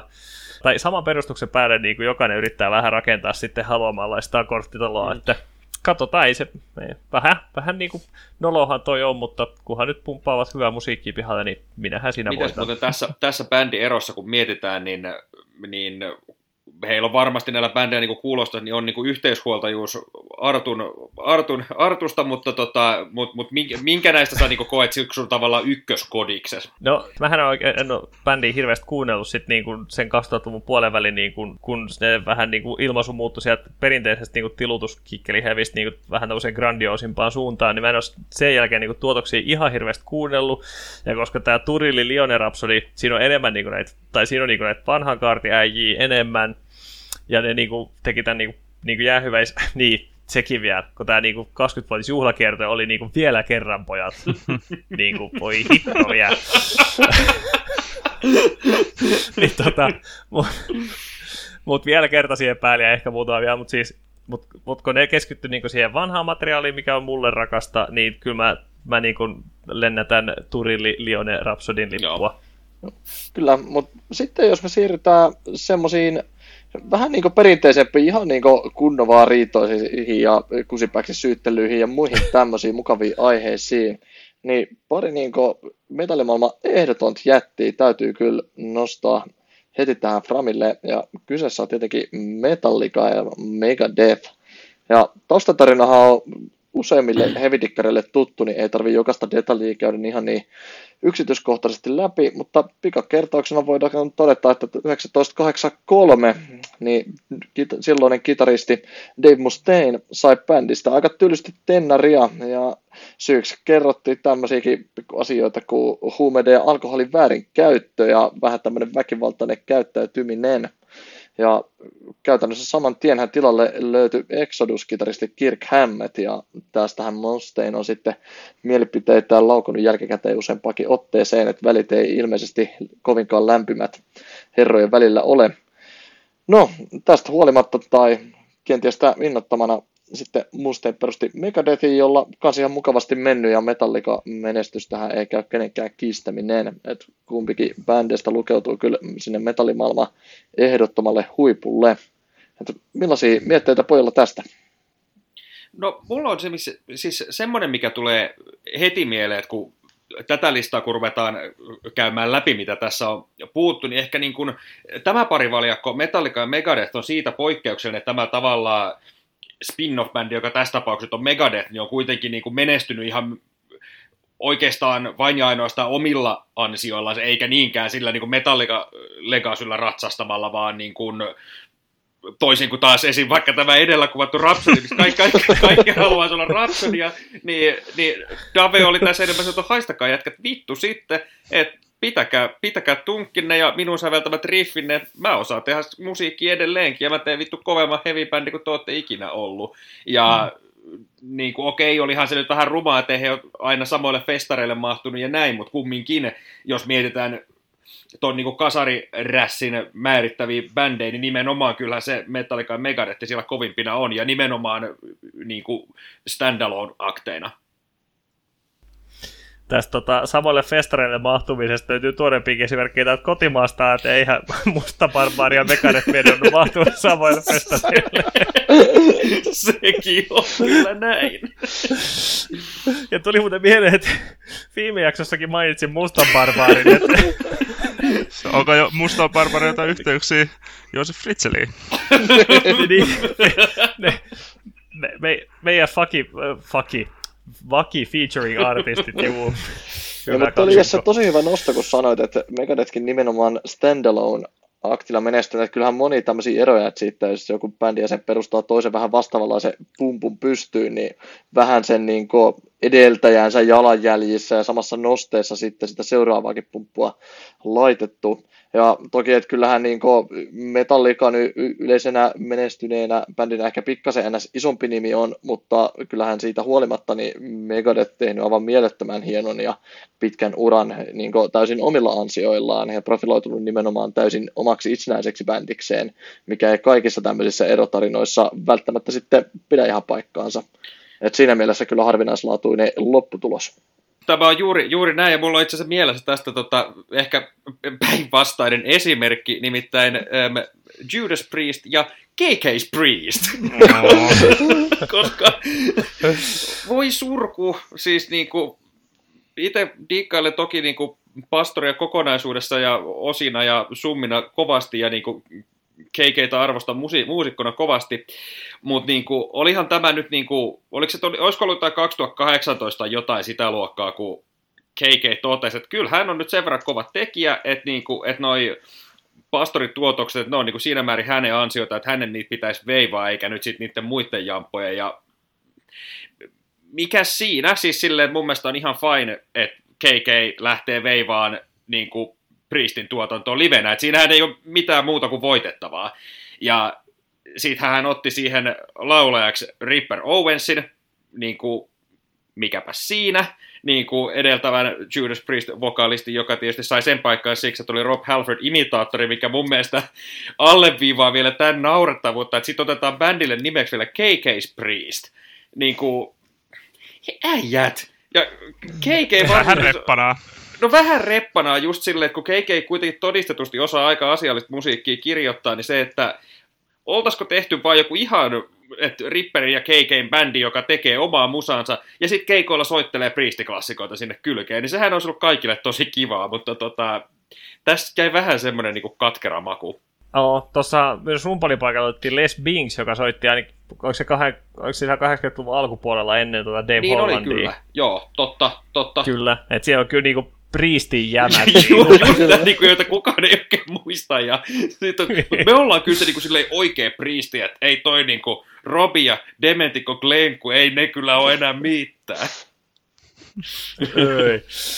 Joo. Äh, tota, Glen, Glenkulle vaan jaksohalit. Äh, tosta vielä tota, KK Priestistä, tai kun mä, mä tota, toin sattuneesta syystä KKin tuon tota, Wikipedia-sivun tuossa silmäilin läpi, niin, ja siellä oli niinku ko- koottu noita niinku, hänen kommenttejaan priistihaaveisiin liittyen, niin kyllähän se nyt on selvää. Sehän lähti, oliko se 2009 vai 2011, kun se lähti, ja niinku priisti pärjäsi niinku hyvin niinku omillaan. Sitten tuossa 2000, niinku, tai viime vuosikymmenen niinku loppupuolella himot palata priisti alkoi olla aika kovat, ja ja siinäkin, kun Glenn, Glenn Tipton ilmoitti, että ei enää pysty niinku soittamaan, niin se oli niinku, täällä, täällä käsi pystyssä, mutta ja petty, kun kukaan ei niinku häntä pyytänyt, ja mies parkaa, että teki jonkun vähän pikaistuksissa ehkä päätöksiä aikoinaan, aikoinaan ja nyt sitten siitä kärsi elämässä loppuun asti, koska näet on selvää, että Priesti ei kiinnosta niinku KK enää yhtään. Löylyä Sauna hiljentäjä. Ei, KK saa meiltä siis vähän vääränlaista sympatiaa. Joo, joo. Joo, reppana Jep. pisteet. Hei, Helloweenista puhuttiin lisää power metallia tähän osioon myös. Shihu. Tosiaan Helloween power metalli oikeastaan vähän niin kuin perustuksia loi ää, 80-luvun loppupuolella just näillä jo kertaalleen mainituilla Keeper of the Seven Keys 1 ja 2 albumeilla, jotka lauko bändin aikamoiseen menestykseen ja niin tähtöiden tähtöiden portteja. Muun muassa siinä heavy metalin historiajaksossa puhuttiin, kuinka Helloween oli Dio niin lämmitellyt isoilla areenoilla ja niin edespäin. No, mutta sen jälkeen, sen Keeperi kakkosen jälkeen, niin, niin tota, bändissä alussa asti mukana ollut Kai Hansen sitten lähti, hän oli laulanut ekalla albumilla ja sitten oli, oli tota, kitaran varressa noin niin muuten. Hän lähti ja sitten Helloween pisti pari pökäle albumia siihen pihalle sitten siihen perään, joita en ole muuten kumpaakaan ikinä kuunnellut, niin kuin kertoo aika paljon niiden maineesta. Ja sitten sen jälkeen toi Mikael Kiske, eli laulaja, lähti sitten kans pettyneenä näihin albumeihin, niiden se tähdenlento niin pysähtyi niin siihen aika lailla. Sitten siihen otettiin uusia äijiä, äijiä muun muassa niin kuin vieläkin bändissä oleva Andy Daris otettiin laulajaksi ja ja tota, sitten ne on niin hiljalleen rakentanut mainettaa uudelleen sitten 90-luvun loppupuolelta puolelta tähän päivään, tähän päivään ja sen verran niin laadukasti jälkeen saanut välillä aikaiseksi, että he on niin kuin household nameiksi itsensä juurruttanut, että isoilla areenoilla saa edelleen soittaa.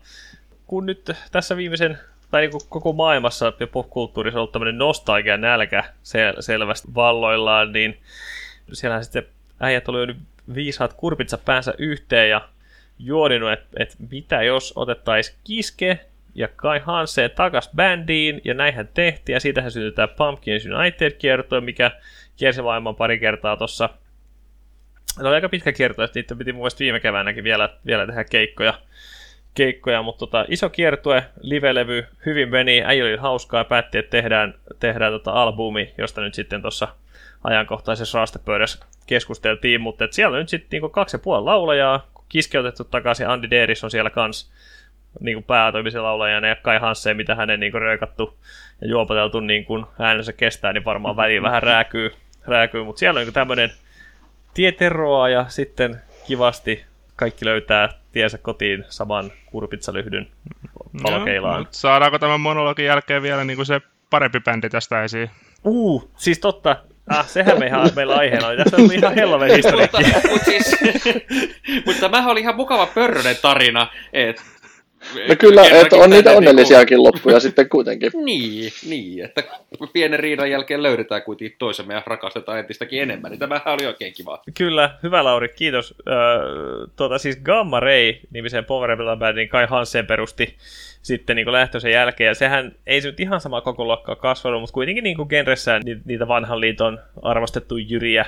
Nyt sitten mitä tähän, niin kuin, tähän niin kuin ero, eroneiden bändien historiaan, niin voisi heittää Muistatteko Jokke ja Jesse, kun oltiin katsoa Sabatonia Espoossa Kylläpä hyvinkin. jokunen vuosi sitten, ja se oli Stratovarius ja Gammarei avaamassa, Kyllä. ja Gammareihän sitten Hansen johdolla veivasi sitten Helloweenin aivot auti siihen loppuun, tai Enkorin alkuun. Se ei ole ihan, varsinkin se, että solo-artistit vetää vanhojen niin bändin kanssa tehty biisejä, se on ihan fine. Ja, ja miksei joku niin kuin, bändi, jossa on jo jäseni jostain toisesta, voisi vetää joku vanha klassikko, ihan joo, okei, okay, mutta jotenkin se ei Gammar ei pystyisi kyllä seisomaan niin omilla kieloillaan ilman niin kuin sitä Helloven lypsämistä, vai mitä no, todellakin, siis Gammar ei oli ainakin itselle lyhyehkön, mutta edelleen olemassa olevan power metal vaiheeni peruskivi Sonata Arctica kanssa. Siis itsekin tykkää kyllä Gammaren ilmaisusta enemmän kuin Helloveen, niin siis ähm, si- niillä on ehkä hiukan niin kuin, munakkaampaa se tekeminen, vaikka toisaalta kun niin kuin miettii millaista musiikista mä yleisesti ottaen tykkään. Mun pitäisi ehkä periaatteessa olla Helloweenin leirissä, mutta toisaalta mut tunnetaan myös epäloogisista mielipiteistä, niin joten se on tässä kamareen takana. Käy järkeen. No, kyllä, mutta mä oon Artun kanssa siitä kyllä ihan samaa mieltä, että kyllä mä niin kuitenkin aivan otin mielen nimenomaan Halloween-biisiksi. Ja sitten, että vaikka totta kai bändeillä näitä yhtymäkohtia historiaa siellä mielessä löytyy, mutta että kyllä mä näkisin myös, että Gamma Ray nimenomaan voisi niillä omilla tuotoksillaan seisoa. Että olihan se vähän yllättävä veto siellä kyseisellä Espoon keikallakin, vaikka eipä siinä siis, että biisihän on ihan mainio ja oikein oivallinen versio vielä siitä saatiin kuulla, mutta et kyllähän se enemmän sinne Halloween-laariin mielestäni kuuluisi. No menee, ja toi menisi ehkä vähän samaa kuin se, että jos Megadeth päättäisi vetää Enkoreksi Seek and Destroyn, joka, no itse asiassa hyvinkin sama, koska mun muistaakseni no kyllä, Seek siis and Destroy riffi oli itse asiassa Mustainin tekeleitä, ja sillä että okei, okay, fine, ja varsinkin nykyinen Megadeth, kun on vain oikeastaan Dave Mustaine ja muutama statisti. Mutta just se, että se tuntuisi väärältä. Kyllä. Kyllä, hyvä vertaus. Seuraavaksi mennäänpä sitten tuon Deep Purple ja Rainbow-osastolle. Ja tämähän on kyllä sanotaan aika semmoinen oppikirja-esimerkki tota, isoista persoonista ja rokkikukkoilusta ja sen aiheuttamasta skismasta ja ehkä hiukan, hiukan kiusallistakin käänteistä, mutta siis äm, tässä on muuten kanssa sinänsä se, että vähän samaa kuin mitä Metallica ja Megadeth, että kuitenkin Deep Purple ja Rainbow on molemmat kuitenkin myös niin kuin omillaan menestyneitä orkestereita ja silleen niin kuin aika, aika kuitenkin tunnettuja klassisia nimiä niin kuin hard rockin puolella erityisesti. Niin näin 20 vuotta myöhemmin. Mutta kyllähän Rainbow, Rainbow nimihän oli aikanaan Richie's Black, Richie Blackmore's Rainbow.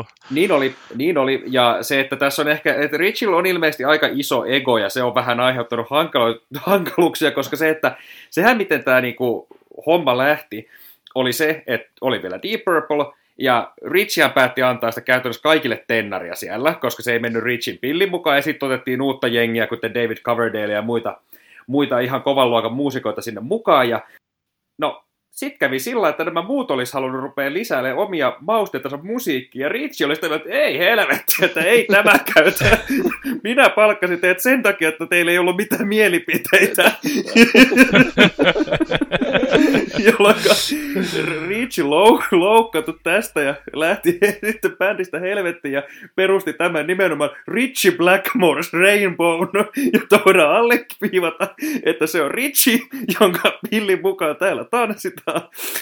mutta mutta sitten siinäkin kävi ilmeisesti silleen, että Richie löysi sitten kuitenkin en tiedä sitten sielun veljensä vai yhtä kovan tekijä, mutta että kun Dion, Dion kanssa jota sitten lähtöä pistään pystyyn, ja siinä ilmeisesti Rainbow sitten hyväksyttiin myös, että Dio sai myös antaa sinne omaa inputtiansa musiikkituotantoon, että he tulivat ilmeisesti ihan kohtuullisen hyvin sitten juttuun lopulta. Tämäpä kiva.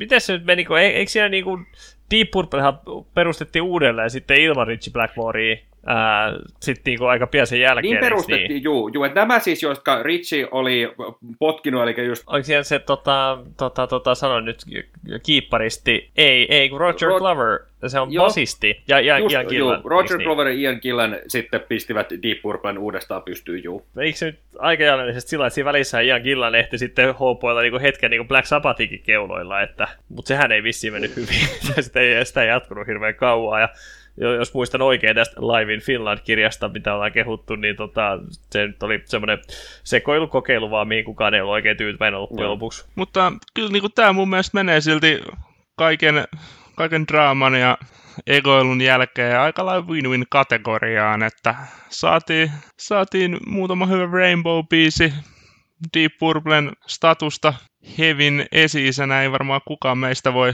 kyseenalaistaa musiikkimaailma oli jälleen vähän rikkaampi. Se on ihan, ja itse asiassa jos mietitään muuten Richin muita, tämä ei mene kyllä enää spin-off-bändeihin, mutta tota, täysin ehkä Richin solo-projekti, mutta mainitsenpa sen vaan tässä, koska se on ihan hyvä, saisi se sekin. Nimittäin Blackmore's Night, siellä voisi mm. melkein tuon Catherine Howard's Fatein laittaa vaikka tähän mm. soit, ihan tämän jakson soittolistalle, koska se on hyvä biisi. Ja siinä, se ilmeisesti meni se bändi tai projekti ihan hyvin, koska se oli nimenomaan Richin projekti ja hän sai tehdä sen sillä kuin halusi.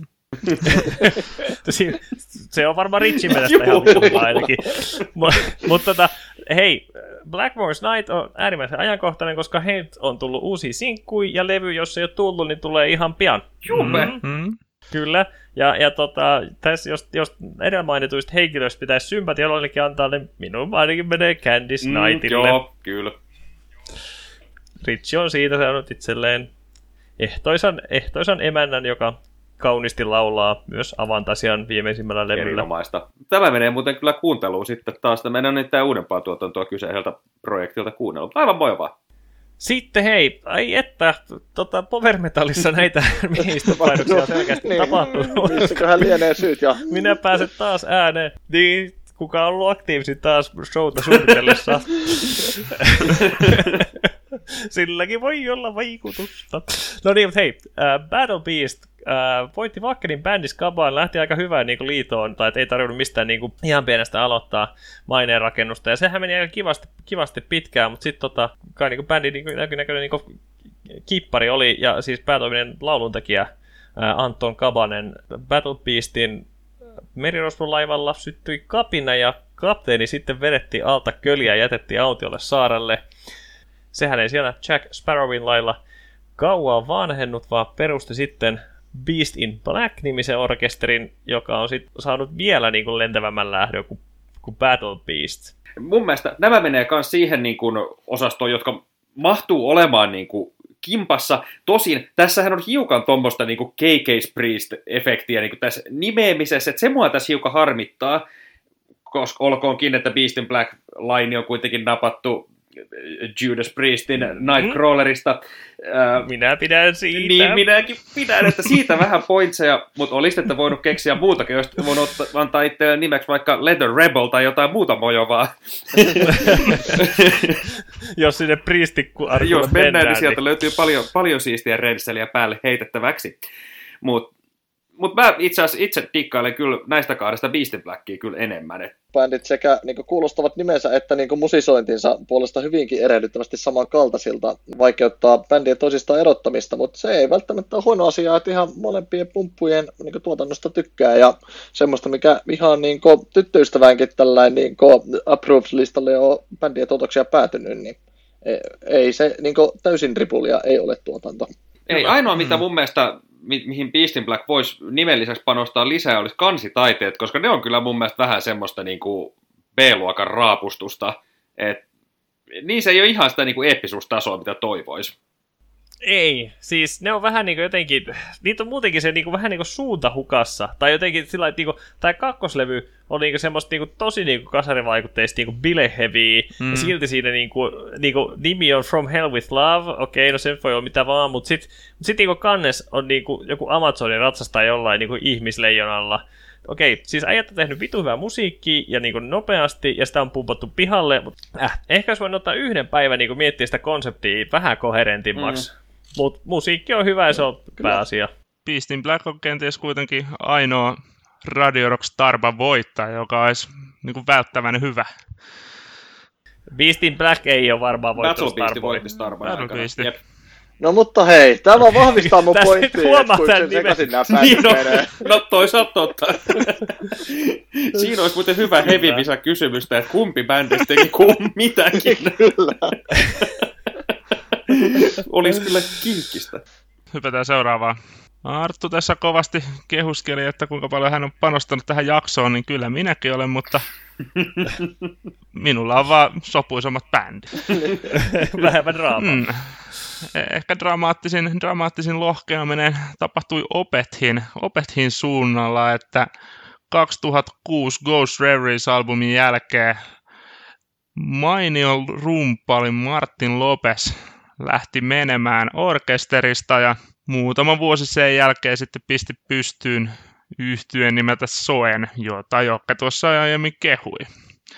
Opetti, opetti jatkoi vielä vanhalla, vanhalla meiningillä 2008 ja julkaisi Watershedin, jonka jälkeen sitten Åkerfeld lähti, lähti vähän lapasesta ja meininki on nyt aika lähellä 70-luvun progea, mutta sillä väli Soen kehittyi köyhän miehen tuulista, no jopa Jessen hyväksyväksi Fire Rock Proge bändiksi. Se on kyllä aivan hyvä. Mutta se mikä siinä on muuten, mä en mietti, että mihin Soeni voisi nykyään verta, kun nyt se ei ole enää köyhän miehen Tool, niin onko se nyt sitten keskiluokkaisen miehen joku, vai en tiedä. Ehkä se on siksi, että ne ovat nykyään omanlaistansa ja oikein hyvää saissa ja sellaisena. Mm. Hitto, kun olisi jotain sanottavaa niin. asiaa. Tämän takia mä en puhu enempää. Niin. No, niin. no. Mä oon yksinäinen. No mutta Laurin tuosta yksinäisyydestä et ole ainoa, nimittäin tuota Axel Rose on ihan kaltaisesi, kaltaisesi siinä mielessä yksi, yksin on jäänyt. Nimittäin tota, äm, no, jos kikkelihevissä on harrastettu riitaisia eroja, niin kyllä sitä Glämissäkin ja tuolla no, kasaritukkahevissä osattu aika hyvin kanssa. Nimittäin Guns N' Roses ja Velvet Revolver-kombohan oli kanssa aika klassinen, kun Velvet Revolver nyt on käytössä Guns N' Roses ilman Axel Rosea, kun kaikilla muilla alkoi palaa pinna Axelin diivailu oli sillä, että tämä musiikki olisi kuitenkin ihan hyvää, että ruvettaisiko veivaamaan vaan niin kuin porukalle, ja sitten otettiin siihen, siihen tota Duff McKagan ja Slash, ja sitten se itto kolmas kaveri, jota nyt en muista, mutta kuitenkin pistivät sitten Velvet Revolverin sitten pystyyn, Ähm, ja tekivät kyllä sen päätöksen siinä, että ei soitella sitten Guns N' Rosesin biisejä, mikä ehkä omasta mielestäni oli vähän No sikä myös kun, niin kunniakas veto, mutta ehkä myös sit osaltaan syy siihen, miksi kyseinen bändi lähtenyt kuitenkaan ihan vastaavanlaiseen lentoon kuin se emo-aluksensa. Se on, tästä nyt huomata, että, tämä, niin kuin, että, että, että kenen materiaali soittaa, niin on kimurantti kysymys kyllä. Kyllä, ja ehkä sitten tämä niin kuin, itselle niin kuin, paistaa vähän silmää tai näin, että niin vaikka ansioituneita mm, hevareita olisi uutta pumppua perustamassa, niin et ei se välttämättä silti pelkästään nimen perusteella palaset aina napsahda kohdilleen. Et ei, esimerkiksi sitten niin Velvet Revolverin tuotanto, niin eipä ole kyllä juuri ollenkaan tuttua, että kyllä se niin Gunnerit on näistä se nimi, minkä itse niin sieltä bändikatalogista tunnistaa. Et pelkkä niin kuin, tunnettu nimi jostain aiemmasta bändistä ei ihan vielä takaa sitä, että seuraavan bändin tuotanto olisi ihan yhtä primaa tavaraa. Siis sehän on nimenomaan näin, koska se, että Axel Rose kaikessa rasittavuudessaan ja diivaudessa, niin eihän sitä voi kiistää, etteikö hän niin kuin hyvä frontmani olisi silloin, kun sille päälle sattuu, ja varsinkin niin kuin, et se nyt tekee siitä, että bändi on, on enemmän kuin se osastensa summa näin kliseisesti mm, no kyllä. sanottuna. Et kyllä. Ei Duff McKagan ollut niin kova frontmani, vaikka hän vähän niin kuin musikanttina onkin oikein pätevä. Toisaalta mikä on mielenkiintoista, niin Slash kai niin kuin soloartistina, tai onko sitten Slash-niminen orkesteri, jossa Miles Kennedy lallattaa, niin ainakin silloin kun he on ollut aktiivisia, niin mun mielestä he on nauttinut aika paljon paasta tilaa, että put solo projektit piti jättää tämän ulkopuolelle. Niin, niin solo, solo-projekteista, jotka sitten kehittyy vähän pidemmälle joksikin muuksi, niin Arttu, bring it on. No juu, kyllä otetaan tota, tota, melkein, melkein tota ollaan jo sokerina pohjalla, mutta niinku Winter Sun ja Ensiferum on itselleni todella rakkaita bändejä, ja siinä on kyllä, tässä on itse asiassa niin kuin, aivan niin kuin prima esimerkki siitä, että kuinka, kuinka tota, niin kuin, tässä niin kuin voittaja loppujen lopuksi olemme musiikin kuluttajat, kun niin kuin, lähettää, tai niin kuin, pistetään homma puoliksi ja niin kuin, tuplataan tuotanto. Tosi Wintersonin tuotanto nyt ei ihan hirveän niin kuin, tota, reipasta ollut, mutta siis Jari Mäenpää, joka lauloi Esiferumin kahdella ensimmäisellä levyllä muistaakseni, niin, niin, niin tota, sillä oli pöytälaatikossa biisejä tosiaan jo, jo, ja niin kuin vähän erilaista materiaalia, mitä se halusi tehdä, ja se on nyt, se on nyt mulle epäselvää, ja niin se on varmaan aika monen muullekin, että et eräs, erosko se, että se pystyi niin toteuttamaan näitä muita visioitaan, vai että todettiinko, että no okei, okay, jos sä haluat tehdä noit, niin sit sä et kyllä pysty niin ensiferumin täysin panostaa, en mä näitä sun monoa, en ole varma kumpi on äh, niin kuin totuus tässä. Tai ainakin nykyään ovat kohtuullisissa väleissä, koska Jari aina välillä on, ainakin Helsingissä, äh, kun Ensiferum vetää, niin oli muistaakseni tässä pari vuotta sitten niin käynyt vetämässä, olisiko Token of Timein tai jonkun Ensiferumin kanssa, että siellä on kuitenkin sitten ihan välit, jos ne olivat jossain kohtaa rikki, niin on sitten paikattu. Mm. No vahvasti samaa mieltä kyllä, että tässä tässä voitti, voitti kaikki muut paitsi Jari crowdfundingiin sortuneet ihmiset. Jari voi olla vähän suuruuden hullu välillä, mutta tota, kyllä, mä, kyllä mä luulen, että, että odotetaan nyt vielä muutama vuosi, niin mä luulen, että, että Wintersani on ehkä nähtävissä niin kuin tai se vaihtoehtoisen raho- musiikin rahoittamisen niin kuin pioneerina tässä, mm-hmm. että kyllähän itse asiassa aika moni bändi tekee nykyään julkaisuja crowdfundingin kautta. Esimerkiksi viime jaksossa mainittu Delainin Charlotte Wessels vissiin niin kuin elättää itseään nykyään niin kuin Patreonilla Patreonilla sillä että niinku tekee niinku omia biisejä vissiin niinku alusta loppuun Patreon-tukijoilleen, että kyllä mä luulen, että, kyllä mä luulen, että jos Winter sanoisi nyt ton crowdfundingin tehnyt, ehkä vähän vähemmän pömpöä sillä asenteella. se olisi ollut ihan niin kuin normaali. Mm, mutta toki sitten kun puhutaan Jarista, niin se subscription cycle pitäisi olla vuosi per biisi. Juu, se on vain kärsivällisille kyllä. kyllä kärsivällisille syvä tasku sille. Mutta hei, sauna, sauna on saatava. se on, itse asiassa Alestormi on niinku vittuillut siitä niin monta kertaa, eikö, silloin kun ne julkaisi tuon No Grave But albumi jossa oli tämä mainio koira-versio B-puolena, kaikki biisit siis koirien laulamina, niin ne sanoi, että, että kattokaa, me tehtiin tämä ihan ilman crowdfunding-kampanjaa. ja sitten on vittuillut siitä, Jari, että Jari haluaa studioonsa saunan, mutta tota... Nämä tämä osio, tämä osio tulee loppuun, mutta haluan nyt vielä fanipoikana mainita tähän, että omasta mielestä ainakin jossain määrin voitto tuli myös Scar Symmetryn jakautumisessa aikanaan.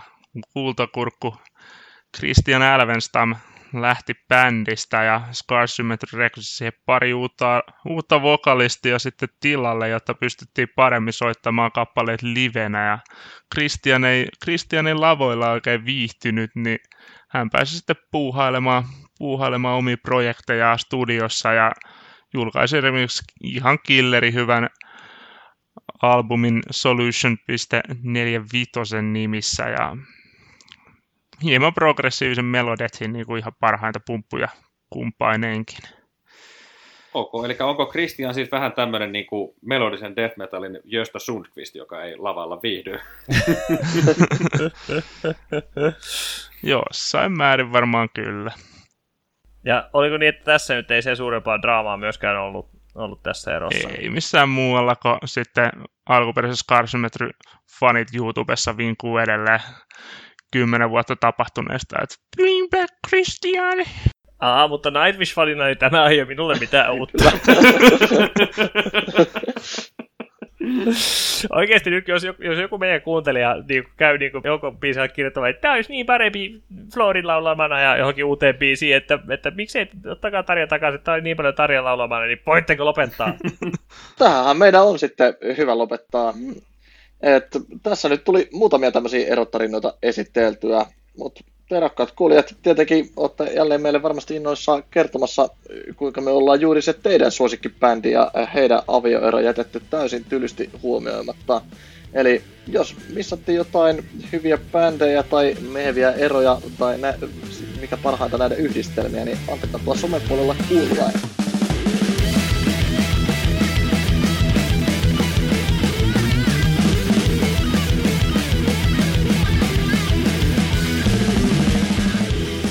Nyt on jälkiruuan aika. Tervetuloa Heavyvisaan. Tervetuloa tämän illan Heavy-visan pariin. Aiheena nämä käsitellyt bändit tässä. Äh, totta kai, niin kuin tässä nyt alkaa perinteeksi jo muodostua, että eka lämmitellään pää, pääruoalla ja sitten tota jälkkärissä jatketaan, jatketaan samaa teemaa. Tilastothan näyttää siltä, että Lauri ja Jokke neljä osakilpailukiinnitystä ja Jessellä kolme. Äärimmäisen tiukis mennään. Lauri voitti viime jaksossa käydyn Stamina Skaban. Katsotaan, kuka osaa nämä tota, eroperheet parhaiten. Pistetään homma saman tien käyntiin. Te näytätte siellä minulle sormilla vastauksen, käydään ne nopeasti läpi ja saatte sitten tota, vähän perustella. Ja kuulijat siellä, ottakaahan nyt tolloista taas mittaa ja kertokaa sitten, että mitä te saitte pisteitä. Päihitittekö nämä meidän vakinaamat täällä vai kuinka? Ensimmäinen kysymys. Kai Hansenia kutsutaan Power Medalin kummisedäksi, koska hän on ollut perustamassa Hellovenia, Gammareita ja A. Freedom Callia, B. Iron Savioria, C. Primal Fearia, D. Masterplania. Kaikki on saksalaisia power metal bändejä. Mut mitä niistä on ollut Kai Hansen perustamassa? Otetaan vastaukset nyt. Äänen menee Masterplanille. Joo. Minä sanon se, äh, odotan nyt, mikä, mikä nyt, Primal Fear. Primal Fear, juuri, juuri Se oli Primal just, Fear oli se. Primal Fear. Kyllä, täällä ääni kanssa Primal Fearille. Okei, okay. se ei ole aivan huono veikkaus. Mast- tai itse asiassa tässä niin kuin sekä Primal Fear että Masterplan saadaan sidottua tähän Gamma Ray Helloveen sotkuun hienosti. Primal Fearissa laulaa Ralph Shepers, joka on todella vaikuttava frontmani. Jos olisi yhtään tunnetumpi, niin jos oltaisiin muuten voitu ottaa tuohon rockikukkujaksoon. Laulaa ihan kuin Rob Halford, ja oli käsittääkseni aika pitkällä tuossa tota Robin korvauskeskusteluissa, mutta sitten Ovenssiin päädyttiin, mutta hän olisi ollut kyllä sekä kaljun päänsä että niin kuin, tota, vaikuttavien palkeidensa puolesta mainio korvaaja. Ää, mutta hetkinen, sanoinko mä sitä, että se, sehän lauloi siis Gammarein ekoilla levyillä. Se oli pointti. Sitähän mä, sitä mä niin halusin alun perin sanoa. Sitten tota D. Masterplanin hän perustanut uh, Roland Grapov, joka soitti pitkään Helloweenissa kitaraa, mutta ei saanut kutsua tähän nykyiseen United-kokoonpanoon ja on siitä vissiin snadisti kärmeissään. Mutta oikein vastaus on ollut, jos ollut tota B. Iron Savior. Eli siitä ei pisteitä kellekään. Hymiä kai. En ole kyllä ikinä kuullutkaan. Kyllä. Ei edes harmita. No se ei ole ihan niin suuri bändi, bändi kyllä. Me jostain syystä se mainittiin jossain jaksossa, mutta en edes muista minkä takia jossain raastepöydässä tuli. Et se oli sitten se kummi sitä kolmonen. no, kyllä. niin kuin ykkönen ja kakkonen hyviä ja kolmosta niin kuin fanit ei niin kuin sillä mm. nähty. Siis, okei. Okay. Te, te, te, varmaan tajusitte, mä en tajunnut tätä vitsiä ihan heti. Se oli ihan, ihan oikein selitetty vitsi. Ok, tuo leikataan pois. Yllätys! no niin. Kysymys numero kaksi. Kuka englantilainen Wise Old Man on ollut mukana Rhapsodin albumeilla? Te varmaan huomaatte, niin kuin, että miten nämä kysymykset tänne valikoituu. Mutta tota, okei, okay, eli siis englantilainen uh, Wise Old Man, uh, kuka on ollut Rhapsodin albumeilla mukana, onko se A, Professori X, B, Gandalf, C, Dumbledore, D, Saruman. Nyt X-Menit, Sormusten herrat vai, vai tota Harry Potterit kyseessä? Mikä sormusten herra flavori? Jokke siellä arvontakone käy ja tota, otetaan vastaukset. Saruman. Sanoin myös Saruman. Täällä kanssa arpa osui Sarumani, niin enkä edes kattonut pojilta vastauksia ensin. Joo, kyllä oli hyvä arpa. Hyvä, kyllä, siellä sekä tiedolla että tuurilla päästiin maaliin asti. Täytyy sanoa, että mä en olisi tätä tiennyt, mutta tota, tämä meni ihan, koska Arttu sanoi sen niin ponnekkaasti tuossa. Mä olin sillä että se on varmasti sormusten herraa, mutta Arttu sanoi sen niin ponnekkaasti ja mä ajattelin, että se on pakko olla se. Christopherhan on ihan tunnettu heavy diggari. Se on kyllä totta. Kyllä, Christopher Lee, joka Sarumani näytteli, niin tota, oli tuossa äh, 2004 julkaistulla EPllä ja, ja tota, lyhyesti myös studioalbumilla. Oli, oli niin narratoivassa siinä musiikin kylässä, ja hän on julkaissut omiakin metallialbumeitaan vielä tuossa vanhalla päivillään. Aika kova äijä sinänsä. Kyllä. Kyllä. Hän muuten polveutuu Karle Suuresta. Perhana aina vaan paranee. Heavy osaston jakso numero 9 tulee olemaan niin kuin Christopher Leen mojovuus. homma on semmoinen, että kaikilla on yksi piste, kun mennään kolmanteen kysymykseen. Montako lead-vokalistia Deep Purplessa on ollut? Bändi ollut kohta ihmisiä kasassa. Montako lead-vokalistia? A2, B, K, C, 4, D5. Ja vastaukset nyt. Hämmentävä yksimielistä. Kolme. Minä sanoin, että, että kolme. Joo, kolme. Ai, ihan tuo yksimielistä, mutta... mutta... Yhtä väärässä. itekin, itekin kyllä vähän yllätyin, koska niin kun ekana mikin varres huhki semmoinen äijä kuin Rod Evans. En ole ikinä kuullut. Mm-hmm. On ihan albumillakin laulanut, mutta sitten tosiaan tunnetumpi äijä Ian Gillen, David Coverdale ja jo- Jolyn Turner. Okei, okay, eli yksi pistet edelleen kaikilla. Niin, mentiin. No niin mentiin. Vaikka Jessellä Wikipedia-sivu siellä on varmaan vieläkin auki. Ei, kun itse just menin tässä googlailemaan itse asiassa, että siellä on ollut kolme meidän tuntemaa laulaa ja yksi statisti heti siinä alkuun, mutta... No kun tämä oli, mua ärsytti, koska mä olin ihan silleen, että, että tämän mä jopa oikeasti niin tiesin, että ja sitten sieltä tulee joku tommonen takakentän statisti. Sulla on Jesse Mahis todistaa ylivertaiset tietämyksistä seuraavassa neljännes kysymyksessä, joka kuuluu sillä tavalla, että mihin Beastin Blackin lyriikat perustuvat? A. Myytteihin, B. Animeen, C. Elokuviin, D. Kirjallisuuteen. Myytit, anime, elokuvat, kirjallisuus. Myytit ja kirjallisuus. no mutta eikö, eikö anime kata tämän kaiken? ja vastaukset? Myytteihin. Myyttiin, myyttiin. Joo, myytteihin. Miten voi olla, että Oi, aivan täys konsensus löydetty jälleen kerran? Todella naurettavaa. Kyllä, ja samalla tavalla kuin äsken, minäkin olen väärässä. Surkea suoraan. Taitaa olla kyllä meidän pohjanoteraus, kyllä. Tämä kertainen hyvin visa. Kyllä Beastie Blackin lyriikat suurilta osin, varsinkin koko niin ykköslevy käsittääkseni, perustuu, äh, oliko se nyt Fist of the North Star animeen. Ei, ei.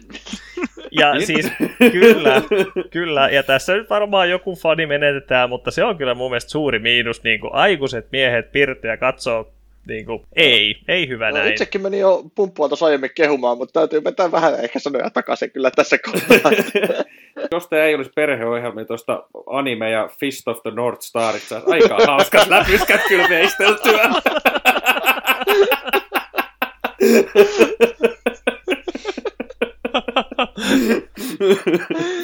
Jos tässä onkin vaan joku syvempi tarkoitus ollut taustalla. Eikä. No.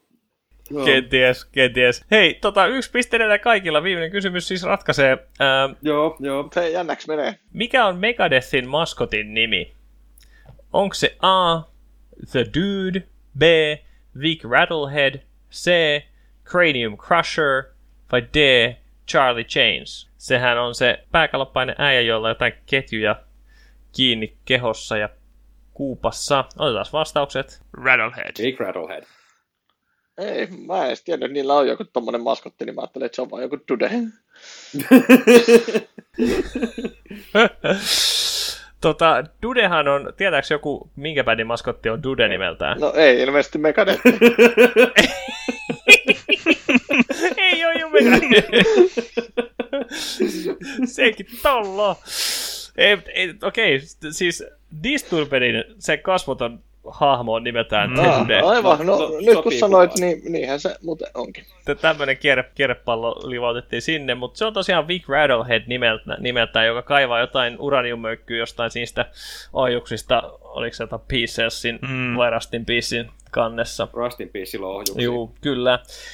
Mutta hei, ei tarvi kaikille antaa niinku tsempparipisteet, koska tänne nyt kirjataan aikakirjoihin, että Laurille piste ja Jesselle piste. Ja homman nimi on semmonen, että äh, tota, Lauri jatkaa johdossa viidellä osakilpailukiinnityksellä ja sitten Jesse Kiri Joke kiinni, eli teillä on niin neljä Täytyy pojoa. sanoa, että tämän viikon suorituksella, niin kyllä me kuulija, rakkaat kuulijat on ollut oikeassa, että tämä oma hevittietämys ei kyllä nyt ihan primaa ollut tälläkään kertaa.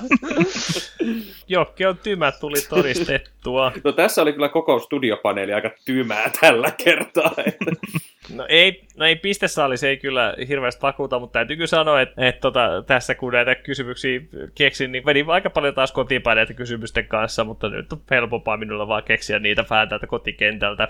Niin, ei, niin se on myös Artulle hyvä, että sä saat tästä Heavy Visan niin voittajista myös sen ränkkiin, kuka on sun paras ja huonoin kaveri. Kyllä, ja todettakoon, että meidän tämän kertainen suoritus tämmöiseen epätavanomaiseen äänitysajan kohdan ja eh, astetta eh, fyysisesti raskaamman viikonlopun pikkiin. Sinnehän se sujahtaa oikein kivasti. No niin, mutta hei kiitoksia vaan pulla posket, että olitte taas, taas kanssamme Raastetta Lärvinen Mättä Mässä ja ei kai siinä palataan taas tälle astialle, kun saadaan uudestaan uusi satsi katettu ja sillä välin niin käykää stalkkaamassa meitä somessa ja ties missä, vaikka live-elämässä, jos onnistutte siinä. Mut, ja, mutta until, until that, niin tuota, ei muuta kuin Rai Rai ja Rocket Roll. Jees, moikka moi. Moi. Se on moro. Ja siihen poikki.